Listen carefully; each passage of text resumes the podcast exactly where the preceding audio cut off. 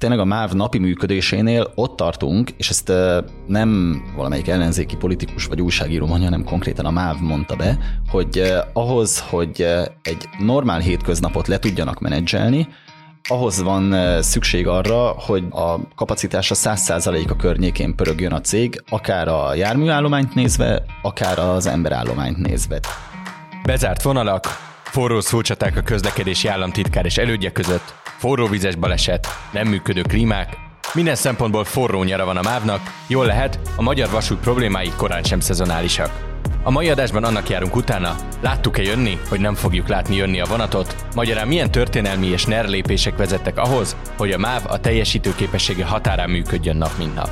Vendégeim a stúdióban a hvg.hu újságírói Stolce Viván és Lengyel Tibor. Sziasztok! Sziasztok! Sziasztok! Én Nagy Iván László vagyok, ez pedig a Fülke, a hvg.hu közéleti podcastja. Múlt héten bejelentették, hogy 10 vasútvonalat kell bezárni Magyarországon. Kezdjünk azzal, hogy miért volt erre szükség, és milyen rendszer szintű problémák vezetnek ahhoz, hogy teljes szakaszokat kelljen kivonni a forgalomból. Az az érdekes ebben a történetben, hogyha külön-külön nézzük a lépéseket, akkor úgy tűnhet, mintha most komfortszintben följebb lépnénk. Hiszen teljesen nyilvánvaló, hogy egy légkondis busz, ami 90-nel végig megy a közúton, kellemesebb, mint a 40-es lassú jel mellett zötyögő kispiros, vagy hogyha éppen valaki egy autópályán szép szabályosan 130-al közlekedik, az is gyorsabbnak érzi magát, mint a, a vonat. Önmagában egyes lépések úgy tűnhetnek, mintha most följebb lépnénk. Valójában meg, hogyha abba gondolunk bele, hogy mi minden lehetett volna akkor, hogyha hagyjuk nem szétrohadni a teljes magyar vasutat, vagy minimum a mellékvonal hálózatot, Szóval, hogy ahhoz képest borzasztó nagy visszalépéseket láthatunk. Magyarán, amiről beszélünk, az nem önmagában egy grandiózus probléma, hanem egy súlyosabb gondnak egy tünete. Igen, tehát az abszolút védhető lenne, hogy bizonyos helyeken ne vonat legyen, hanem busz, ahogy ugye 2007-ben és 2009-ben is a mellékvonali bezárásoknál ezzel eh, jöttek az akkori kormányok, hogy majd ettől mennyivel kényelmesebb lesz, és igen, de, de. Én annyiba pontosítanék, hogy nem is a probléma tünete a mellékvonalaknak a, a sorsa, hanem inkább a, a politikai pótcselekvés és nem cselekvésnek a lecsapódása. Tehát nem is a problémáé, hanem az arra adott reakcióját látjuk. Fontos megjegyezni, hogy nem bezárják a mellékvonalakat, hanem azt mondják, hogy vonat helyettesítő autóbuszos utaskiszolgálás történik. Ez a módváltás. Igen, módváltás. Tehát a, a megszokott ö, ö, szómágia, de hát gyakorlatban ugye ez azt jelenti, hogy nem tudsz vonattal utazni. Ugye az a nagyon érdekes itt a Múlt héten volt a nagy sztori, hogy egy, egy motorvonatnak a hűtővize fölfort, és bement miatt a gőz az utastérbe, többen megsérültek. Na most ugye ezután rendelt el Lázár János vizsgálatot a MÁV-nál, hogy, hogy mit lehet tenni. A MÁV pedig talán négy nappal később elő is állt a, a bezárások ötletével, Mindezt úgy, hogy azt mondták, hogy akkor azt már hosszabb ideje tervezték. Tehát a lényeg az a történetben, hogy valószínűleg nem a hodászi baleset volt az, ami, ami ezt az egészet kiváltotta. Tényleg a MÁV napi működésénél ott tartunk, és ezt nem valamelyik ellenzéki politikus vagy újságíró mondja, hanem konkrétan a MÁV mondta be, hogy ahhoz, hogy egy normál hétköznapot le tudjanak menedzselni, ahhoz van szükség arra, hogy a kapacitása 100% a környékén pörögjön a cég, akár a járműállományt nézve, akár az emberállományt nézve. Tehát nem lehet úgy föntartani egy normális működést, hogy, hogy az alapállapot az, hogy full kizsigerelve van minden és mindenki.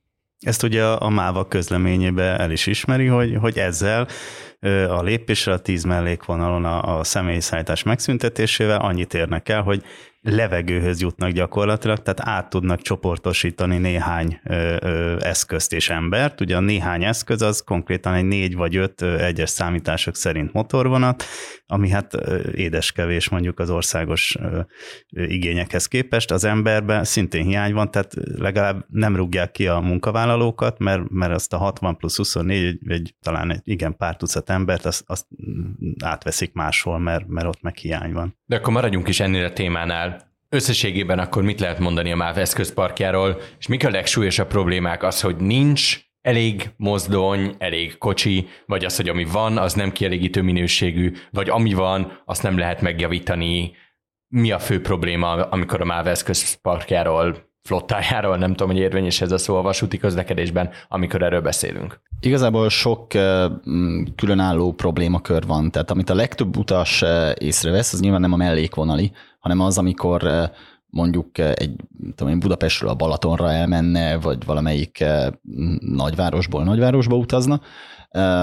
Ott ugye a klasszikus probléma mostanában az, hogy hogy egyre kevésbé kényelmesek ezek a kocsik. Néhány hete írta a MÁV meg nekünk azt, hogy a távolsági járataiknak a 25%-a működik klímával rendesen felszerelve.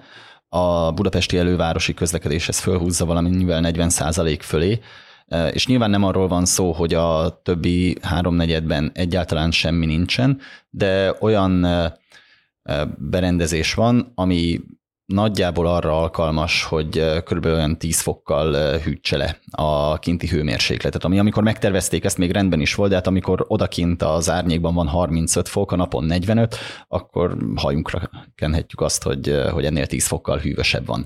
Ez az, ami a legnagyobb fővonalbeli problémák egyike. De ez komfortkérdés. Most azt, hogy de azt egy erős időzőjelben értsétek.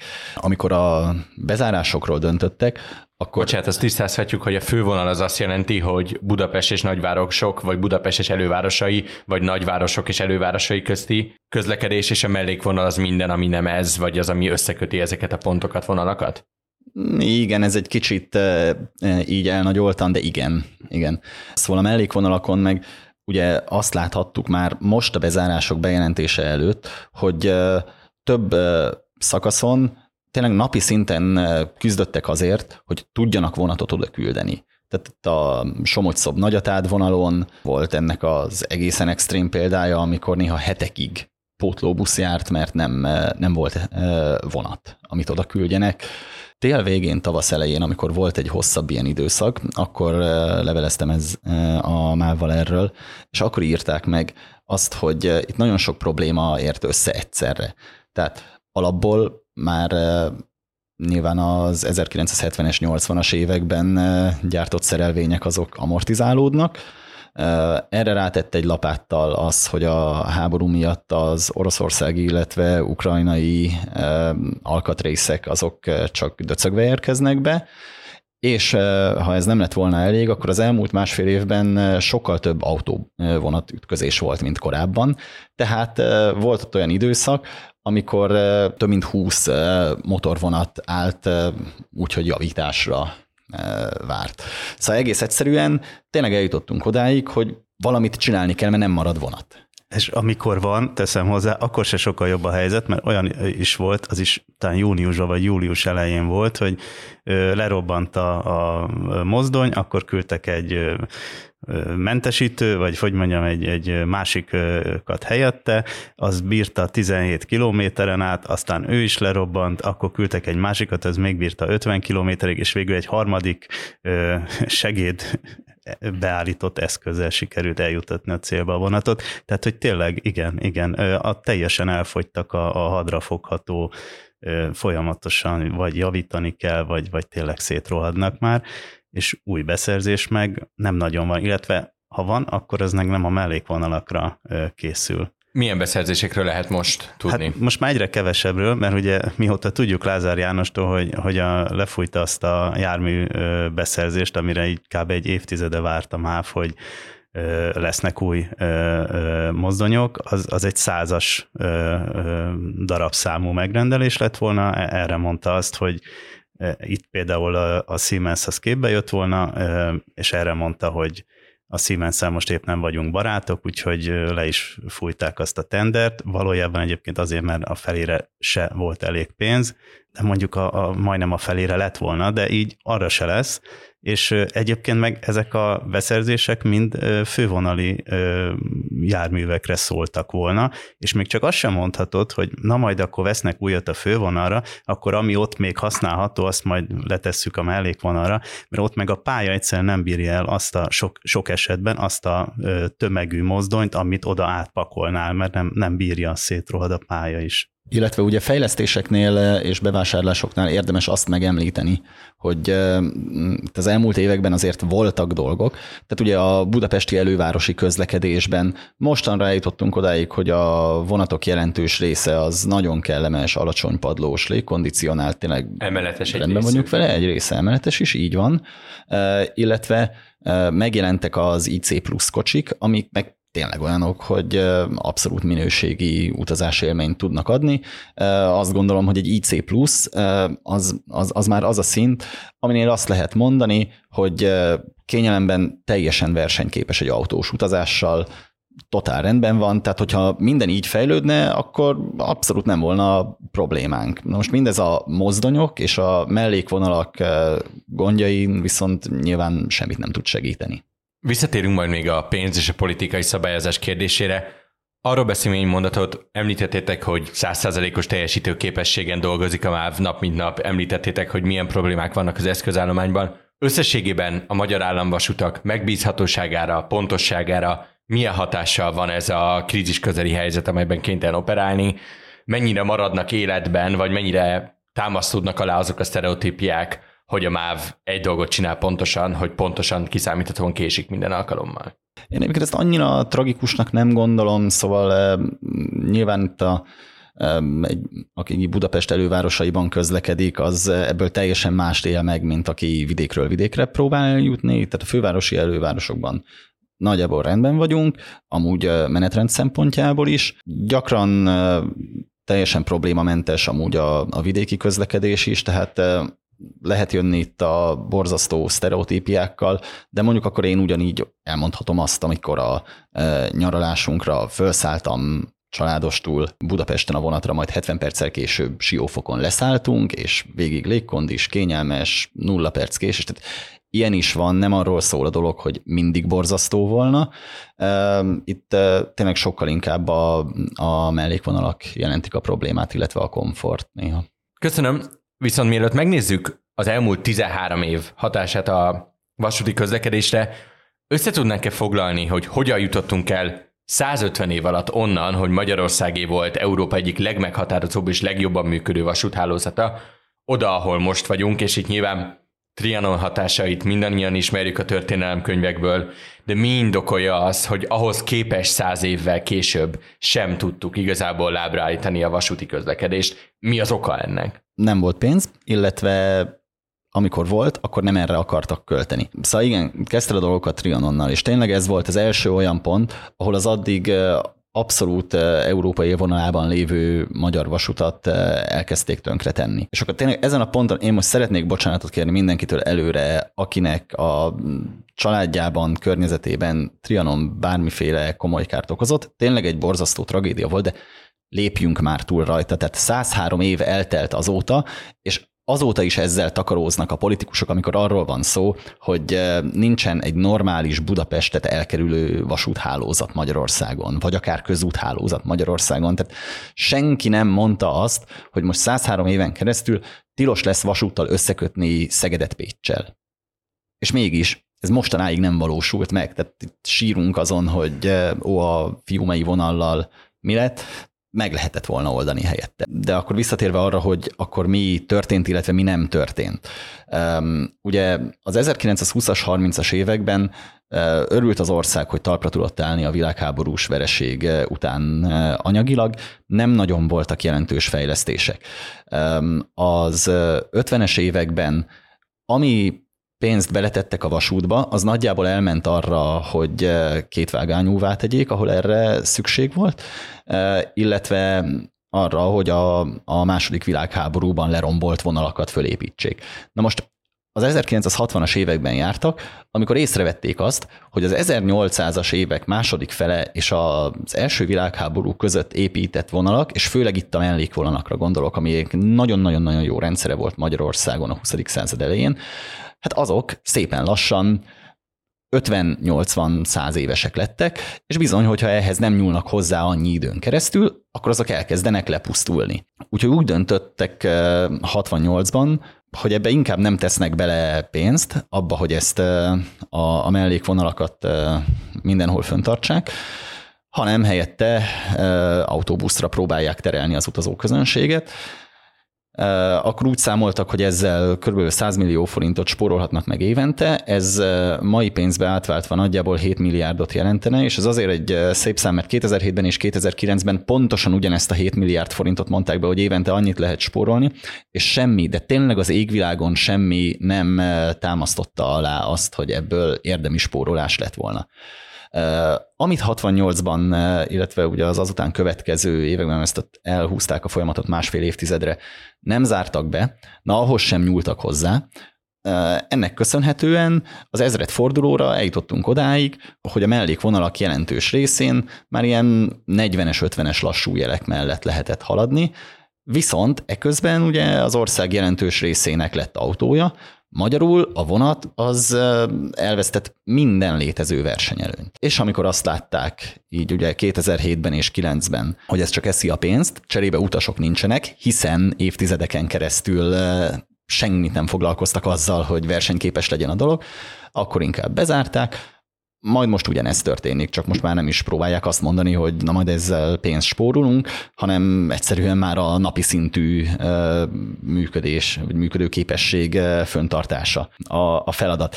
Tehát tényleg eljutottunk odáig, hogy minden egyes alkalommal, amikor lehetett volna úgy dönteni, hogy beletesznek pénzt a vasútba, ahelyett inkább megpróbálták átterelni a közlekedést buszra, ami hát ismerve a magyarországi menetrendeket. Egyszerűen ne, nem mindenhol a legjobb megoldás, tehát főleg ez, hogy vidékről vidékre eljutni, hát azért látjuk, hogy a buszokon is mi van, tehát ott tényleg néha, amikor kettővel arrébbi faluba lehet eljutni csak átszállással, ez is egy nonsens dolog. Tehát lényeg az, hogy az összes ilyen helyzetben sikerült egy vasútellenes megoldást választani. Jó, hogy említetted az ezredfordulót, mert az ezredfordulóról van egy jó idézetem. Az eddigi reform kísérletek legfőbb eredménye, hogy a MÁV összeomlását sikerült elkerülni, ezt 2000 tavaszán Katona Kálmán, az első Orbán kormány közlekedési miniszter állapította meg, amikor egyébként bejelentett egy újabb reform csomagot, mert egyébként ugye az első Orbán kormány is gondolkodott egy nagyon jelentős mennyiségű mellékvonal bezárásban, amit aztán végül nem lépett meg. Szóval hogy ugyanaz, amit mondtál, hogy jól látták, hogy az eddigi reformok nem vezettek igazán sehova, és ilyen ö, szintén mellékvonal bezárásokba csúcsosodtak ki, és hogy valamit lépni kell, és tök jól elképzelték, ugyanekkor 2000-ben, hogy milyennek kellene lenni a jó vasútnak, és piaci alapon működő, teljesítményorientált, európai színvonalú szolgáltatásokat nyújtó vasút kialakítását célozták meg az első Orbán kormány idején. A többi is ezt célozta meg, csak soha nem sikerült ez a piaci alapon működő, ez magánosítás jelent, vagy egyszerűen az, hogy álljon meg a saját lábán? Lényegében ugye most is, tehát a, piac nyitás, mint olyan, az már nem egy új, igazából kényszerhelyzet a, a MÁV történetében, mert ugye az áruszállítás terén az már régóta liberalizált piac van, és a személyszállítás terén, ahol mondjuk talán érzékeltőbb lenne ugye az utazó közönség számára. Ott, ott viszont továbbra se, kb. 15 éve mondogatja a MÁV, hogy nagyon készül erre a, erre a jövőbeni dátumra, és ez a jövőbeni dátum, ez mindig tolódik, és ugye most a leg a legújabb dátum az, az valószínűleg a 2033 lesz, mert hogy 2023 végén lejár, idén év végén az a mával kötött szerződés, ami éppen ugye aktuális, mint, mint hogy monopólium legyen a MÁV a személyszállítás terén, viszont egy kiskapu azért maradt, tehát hogyha még december vége, végéig megkötnek egy újabb közszolgáltatási szerződést vele, akkor tíz évig még oké, okay, akkor mehet. Tehát ez legkésőbb, és valószínűleg ez így is lesz, tehát legkésőbb ez 2034-től bízhatunk abba, hogy a személyszállítási piacra belépő esetleges más szolgáltatók, azok valamiféle versenyhelyzetet teremtenek. Ugye most a RegioJet van itt, mint ami a nemzetközi viszonylatban kínál szolgáltatásokat Magyarországon átmenve is. És azért is érdemes a RegioJetet behozni itt példaként, mert Csehországban Nemrég hirdettek eredményt a Prága-Brno gyorsvasútnak a, a tervezésére, illetve építésére kiírt közbeszerzésre, és az lett mindenkit meglepve, hogy a RegioJet aláígért az állami cégnek árban, úgyhogy 2026-tól ezt ők csinálhatják. Iván említette is a 2000-es évek második felét, hogy a gyurcsány bajnai kormányoknak is volt egy időszak, amikor vasútvonalakat zártak be, ezek mögött mi volt a megfontolás, vagy ugyanaz volt a megfontolás, mint, mint korábban minden vonalbezárásnál, és ehhez képest milyen ígérettel vette át a Fidesz tőlük a hatalmat tekintettel a vasútra 2010-ben? spórolni kellett, teljesen egyértelmű volt. Ugye itt 2007-ről és 2009-ről beszélünk, tehát megkaptunk még egy jókora gazdasági válságot is a nyakunkba, és egyszerűen annyi volt a koncepció, hogy megnézték, hogy eh, melyik eh, mellékvonalak azok, amiken addigra gyakorlatilag nulla forgalom volt, vagy nulla közelítőnek, napi néhány utasról beszéltünk, és ezek közül mi az, ami busszal viszonylag könnyen kiváltható, és ezeket becsukták. És akkor megint ott vagyunk, amiről már beszélgettünk, hogy persze ez lehet mondani, hogy napi néhány utasra minek föntartani vonalat, de akkor képzeljük el, mi lett volna, ha előtte évtizedeken keresztül fejlesztik ezeket, vagy legalább karban tartják. De tény, hogy itt nagyon eh, más koncepció, mint a spórolás, az nem volt. Na most ugye 2009 végén, amikor már tök egyértelműen lehetett látni, hogy eh, nem sokára jön a Fidesz, ők megígérték azt, hogy eh, ezeket újra nyitják, hiszen az ő kommunikációjukban a vasút bezárás az falurombolással egy, egyenértékű, és tényleg nagy délrel durral meg is csinálták, csak hát aztán gyorsan szembe jött a valóság az, hogy nekik se volt pénzük ezt föntartani, úgyhogy már 2012-re eljutottunk oda, hogy az akkor megnyitott vonalaknak a jelentős részében már amit egyáltalán megnyitottak, mondom zárójelben, mert azért messze nem mindent nyitottak újra, amit 2007-9-ben bezártak. Azt hogy az ad, akkor újra nyitottak jelentős részében, mondjuk ilyen napi két-három vonatpár közlekedett. Tehát ez, ez nem értékelhető szolgáltatás, ez tényleg arra volt jó nagyon sok helyen, hogy lobogtathassák a papírt, hogy, hogy van vonat. Igen, és itt van a, a lényeg, mert amit Iván mondott, hogy ugye kvázi ilyen alibi menetrendeket állítottak össze, hogy elmondhassák, hogy tíz vonalon újra nyitották a, a, az a, a baloldali kormányok által bezárt vonalakat. Tehát elmondhatták, hogy jár egy-két vonat egy nap. Most meg, ugye, és ugyanazt csinálják, amit, amit előzőleg, amit mondtál, megnézték, hogy oh, hol, jár a leg, hogy hol van a legkevesebb utas. És akkor persze, hogy egy olyan vonalon, ahol gyakorlatilag alig jár vonat, és ezért nem használod, mert, mert nincs elegendő szolgáltatás, vagy nem jó időbe megy, vagy szóval nem a, a igényekhez igazodva, csak azért van, hogy el lehessen mondani, hogy van, azon persze, hogy kettő kötője hét utas megy egy vonaton. Ja, és ezek a fizető utasok, tehát azért ilyen alacsony ez a szám, mert ugye csak a fizető utasokat számolja a statisztika, az ingyenes, a nyugdíjas, a mindenféle kedvezményekkel ingyenesen utazókat nem. Meg teszem hozzá, vármegye bérlettel utazókat sem mutatja a statisztika, ami most nyilvánvalóan, mióta ezt bevezették, az, az, az egy jelentős szám. Tehát, hogy egyrészt fals a szám, ami alapján, vagy legalábbis nem teljesen objektív, ami alapján azt mondják, hogy melyik vonal kerül halálistára. Másrészt igen, szóval, hogy, hogy így, így tényleg, tehát így csak elsorvasztott, tehát hogy ha, ha a fejlesztésnek az igénye sincs meg, akkor tényleg ez, ez a vége. Hát és itt jön vissza képbe, hanem tévedek, amit Iván mondott, hogy ha azt látod, hogy folyamatosan amortizálódik a vasút, akkor hamarabb állsz át a buszra, ha azt érzed, hogy a busszal se érsz akkor lesz egy autód, onnantól, hogy van egy autód, onnantól meg már teljesen mindegy, hogy a másik kettővel mi a helyzet, és így tényleg alátámasztódnak ezek a rettentő alacsony számok. Igen, és itt tényleg arról is van szó, hogy akkor, amikor jövünk ezzel, hogy próbálunk meggyőzni embereket, hogy válasszák a közösségi közlekedést, mert zöld szempontok, mert olcsóbb, stb. stb. Ez, ez nagyjából egy ilyen budapesti probléma, itt tényleg lehet erről beszélni, van is miért, de az ország döbbenetesen nagy részein lassan tényleg nem marad más opció, mint föntartani amúgy baromi drágán egy autót. És ez ráadásul pont azokon a helyeken, még akár így a fizetésekhez képest még drágább, mint a, a pestieknek, illetve az agglomerációban élőknek. És tényleg, ez például, aki Debrecen és az ukrán vagy a román határ között hallgat minket, az ezt a saját környéke példáján nagyon-nagyon jól fogja tudni. Azt a környéket a 19.-20. század fordulóján teleszórták mindenféle olyan vasútvonalakkal, amik helyben nagyon jó közlekedést teremtettek meg.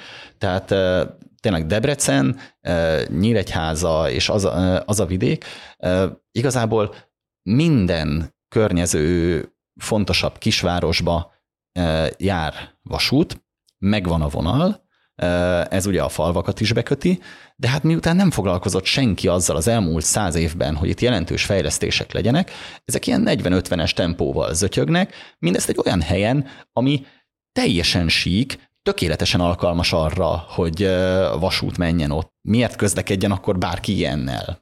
Lehet föltenni a kérdést kicsit költői módon. Tehát összességében az látszik, hogy 2010 óta a kormánynak a vasútfejlesztés, mint egy nagyívű és országos szinten jólétet növelő intézkedés, az nem volt rajta a probléma térképén? Szerintem ezt nyugodtan kimondhatjuk, igen, tehát itt abszolút megúszásra játszottak.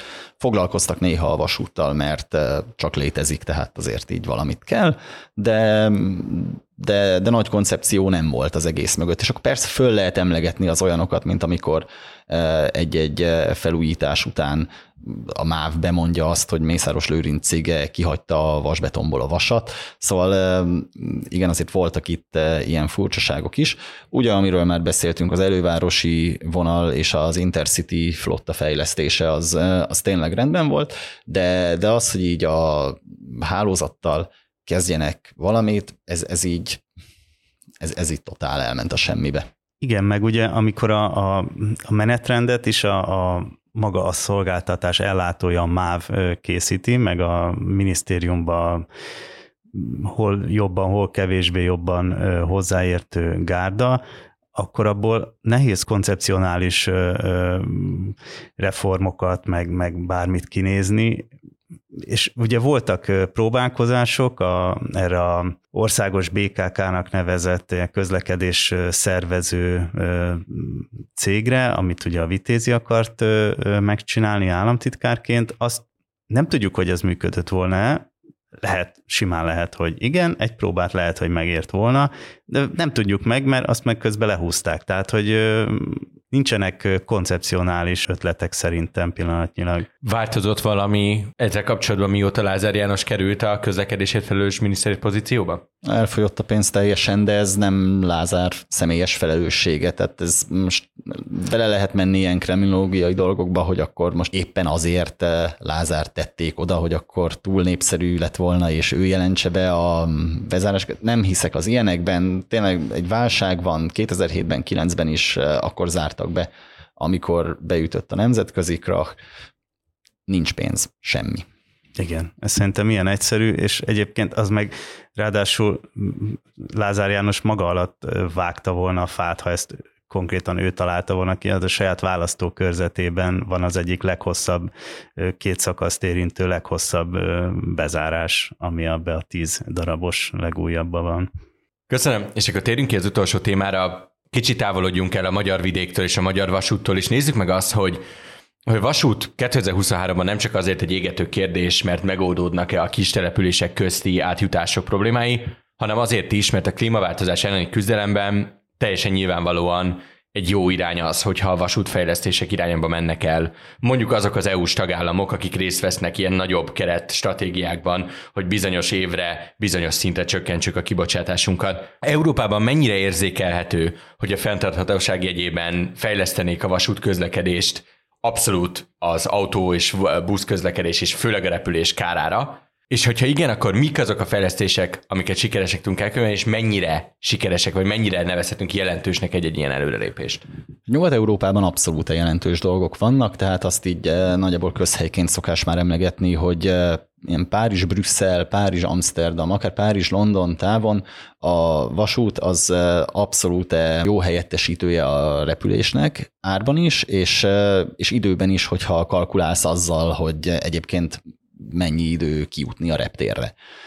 Nagyon sok helyen Nagy-Britannia, Németország az ár jelenti a problémát, tehát ott rendkívül módon drága, és azt is meg kell oldani még, hogy itt főleg a németek és az olaszok a ludasok ebben a szomszédos országok összekapcsolásában nem nagyon partnerek. Tehát mindenki nagyon védi a saját nemzeti vasúthálózatát. De akkor beszéljünk most egy kicsit Közép-Európáról, mert itt vannak nagyon komoly fejlesztési tervek, leszámítva minket. Ugye Csehországról. a Budapest-Belgrád vasútvonalat. Ugye? Nos igen, Csehországról ugye beszéltünk. Lengyelországban van most egy olyan terv, hogy az ottani a Varsói elővárosi vasutat teljesen modernizálják, illetve hogy ott is megépülhet majd talán 2025-től az országot átszelő gyorsvasút, ez nagyjából olyan 250-es tempót lehetővé tévő vonatokat jelent. A Varsói programnak a költségkerete az így forintba átszámítva olyan 170 milliárd körüli, ami rettenetesen nagy pénznek tűnik, de ha belegondolunk abba, hogy egy budapesti atlétikai stadionnak ez segítségek kétharmada nagyjából, akkor úgy már is láthatjuk, hogy ennyi pénzt elő tudnánk teremteni, hogyha akarnánk.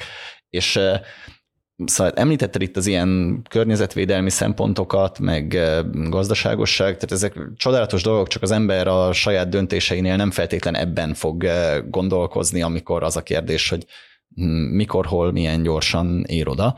De hogyha azzal számolunk, hogy mondjuk ilyen tehát ezt a gyorsvasúti tempót hozva, egy Budapest-Debrecen táv lenne egy óra körüli, de nem, nem, nem lenne ember, aki az autót választja egy ilyen helyzetben. De közben jól értem, hogy miközben nem oly távol tőlünk, ilyen 250-es tempókra készítik föl a hálózatot, addig nálunk, a, amikor Mészáros Lőrinc nem újat épít, hanem felújít kilométerenként 3 milliárdból egy vasútvonal szakaszt, akkor azzal a 160 kilométeresre teszi kb. közlekedtetővé, és itt tartunk most? Hát sőt, igazából még annyira se. Tehát 160-as tempót ma Magyarországon a Budapest-Győr hegyes halom vonal bizonyos szakaszain lehet hozni, a legtöbben még ott is 140-eset, de az összes többi fővonalon 120-ig lehet elmenni jelenleg.